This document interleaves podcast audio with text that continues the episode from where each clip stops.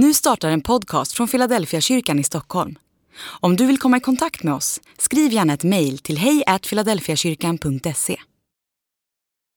Dag 39. Den här världen är ett minfält. Det tror jag alla har erfarenhet av. Ibland kan vi förutse smällen. Ibland drabbas vi utan förvarning. Någon gång är det vi som skadar andra, ibland är det vi själva som blir skadade. Sanningen är att i den här tillvaron är alla både offer och förövare. För det mesta kan man klara ut konflikterna, komma överens och gå vidare. Men någon gång går det inte och skadan blir bestående. Vi får aldrig den ursäkt vi så väl behövde, eller också förmår vi inte oss själva att be om förlåtelse. Att vara människa är att röra sig över ett minfält som man ofta saknar karta över.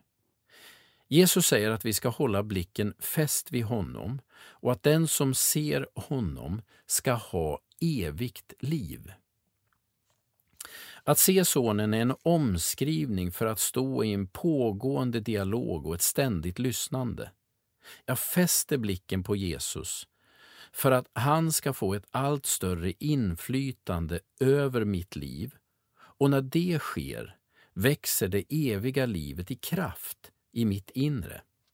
Mina bedömningsgrunder påverkas och hela mitt värderingssystem reformeras. Det är inte längre jag själv och mina egna intressen jag har för ögonen, utan Jesus och hans intressen. Det paradoxala i detta är att jag inte blir av med mitt liv utan istället vinner hans liv. Jag är inte längre en sårad människa om jag ser på Jesus. Jag är en ny skapelse och en upprättad människa.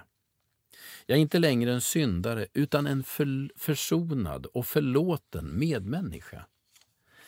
När jag ser på Jesus ser jag på mig själv med hans ögon. När jag ser på Jesus ser jag också på andra med hans ögon. Det är därför Jesus talar om att fästa blicken på honom.